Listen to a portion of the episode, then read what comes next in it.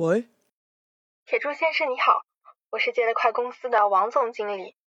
昨天您申请的钱现在已经到您的指定账户了，请您及时查收，并且呢，按照之前的流程，将二十五万元打进我们的公司账户。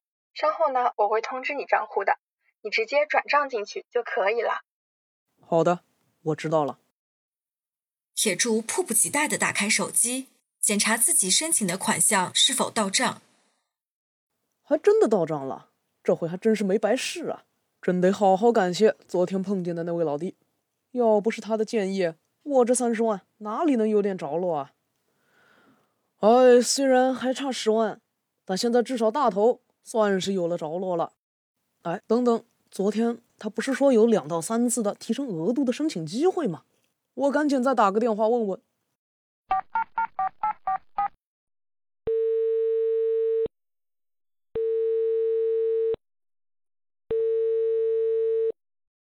您好，哎，您好，王总经理，我是您帮忙申请二十万借款的铁柱。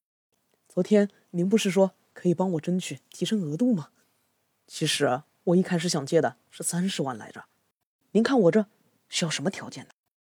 哦，这样啊，嗯，申请是可以申请，但是您刚借到钱，第一期利息都还没有还，不太好申请啊。我们这个额度提升呢？是要先支付一定的借款利息，在公司里建立诚信记录，然后才可以申请提高额度的。那也就是说，我现在只要还一天利息，就可以申请多借点钱了？哼，是这样的，第一次支付利息越早，还的利息越多，你在我们公司建立的信用值就越高。咱们好多申请的老客户啊，都是第一次先多还点利息，就能多借三五万的。手头紧急的大事也就先解决掉了。您早说呀，二十万我现在是还不起，还利息还是能成的。那我再申请提升十万的额度行吗？还够一次利息可以申请提升五万的额度。你只要按照操作流程还够金额，我现在就安排我们公司部门接收还钱的人员跟你对接，还一次息你就能申请一次提升额度，就能多借。我给工作人员交代一下，这次利息你至少还百分之三十，差不多就可以申请十万的额度了。好，谢谢您嘞。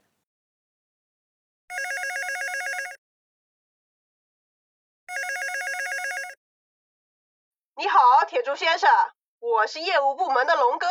我们王总说你要申请额度提升，先还一期大额利息是吗？是的，是的。我现在怎么操作？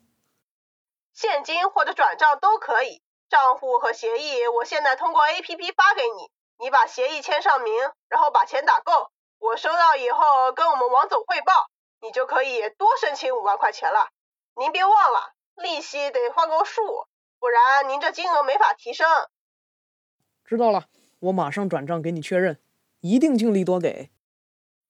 就这样。在借得快平台的圈套中，提升借款额度的诱惑，使得铁柱继续签订金额更加虚高的借款协议，不断垒高债务，在套路贷的陷阱中越陷越深。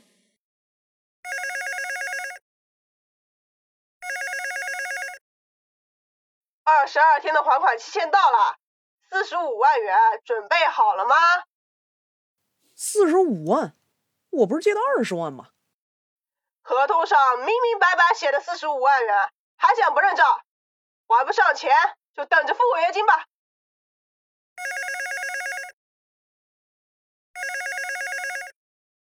再给我点时间，我现在真的还不上，我再继续想想办法。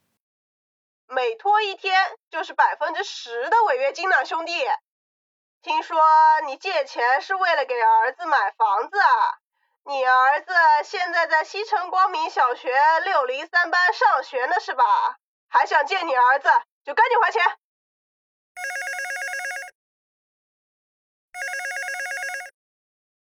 是铁柱的老婆吧？你跟他说赶快还钱，我们会联系你到他还钱为止。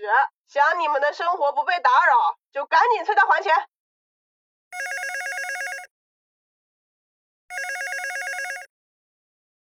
昨昨天的照片收到了吗？看见上面光着膀子的人是谁了吧，铁柱？告诉你，再不还钱，我就让所有人都好好欣赏这些照片。我求求你们放过我吧，我真的还不上这些钱。还不上？借钱的时候你怎么就没想着自己还不上呢？你还有脸活着？告诉你，今天还不上钱，你老婆和你都别想有脸再见人。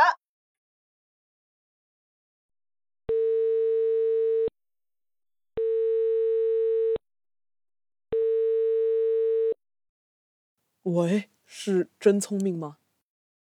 是我，怎么了，铁柱？发生什么事了？今天给你打电话，是想请你在我走了以后，帮我照顾好我的妻子，还有我的儿子，他就要上中学了。等等等等，好端端的说什么走了以后，到底出什么事情了？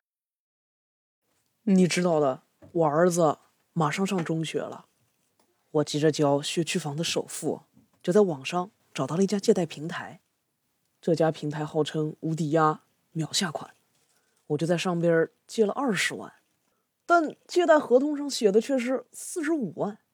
平台说这是公司内部走账需要，我就相信了。没想到到了还贷时，却要我按合同还四十五万，我哪里还得起？而且拖欠一天就要交百分之十的违约金。平台就说短期支付高额利息可以提高借款额度，我只能继续签定金额更高的借款协议，欠的钱越来越多。居然发生了这样的事，你冷静一点，千万不要因为这就寻短见啊！我们可以一起想办法解决的。你不知道，他们还一直给我打电话羞辱我，骚扰我妻子和儿子，还威胁我。说我还不上钱，就要把我妻子的不雅照片散布出去。我真的好后悔借了这笔钱，但合同已经签下了，我真的走投无路了。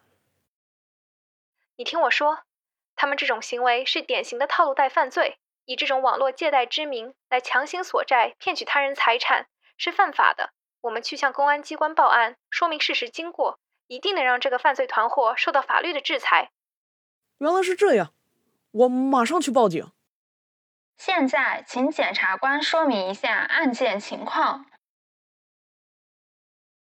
被告人王老板、龙哥以非法牟利为目的，为虚假债务形成提供平台支持，并结伙采用威胁、要挟方法强行索取他人财物，数额特别巨大，其行为均已构成敲诈勒索罪，且系共同犯罪。被告人王老板、龙哥违反国家规定，结伙购买包含征信信息、通话记录等在内的公民个人信息，用于实施违法犯罪活动，造成众多被害人正常家庭生活秩序遭到影响，情节特别严重，其行为均已构成侵犯公民个人信息罪，且系共同犯罪。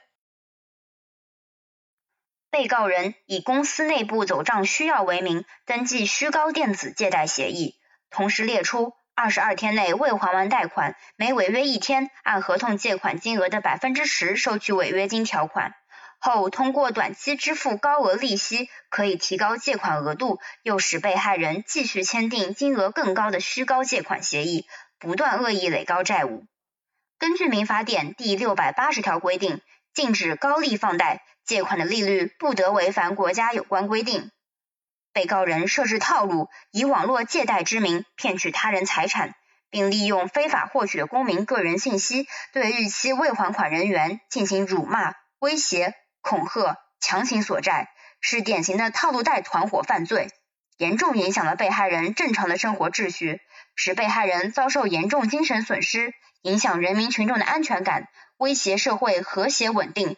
具有严重社会危害性，应从严惩处。法院经查证，对检察院意见予以采纳，判定被告人王老板、龙哥均构成敲诈勒索罪，且系共同犯罪；均构成侵犯公民个人信息罪，且系共同犯罪。铁柱最终通过法律途径维护了自己的合法权益，并及时使得借得快套路贷团伙受到了法律的制裁。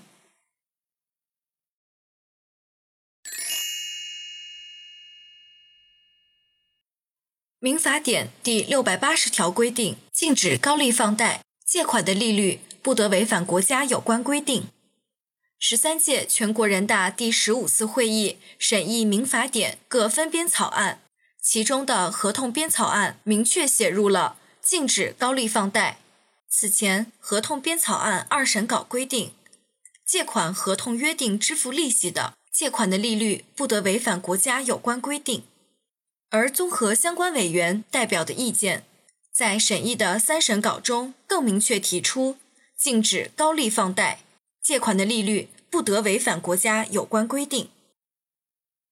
当你遇上跟以上剧情相似的套路贷陷阱时，请一定要保持清醒，及时报警，运用法律的武器维护自己的权益。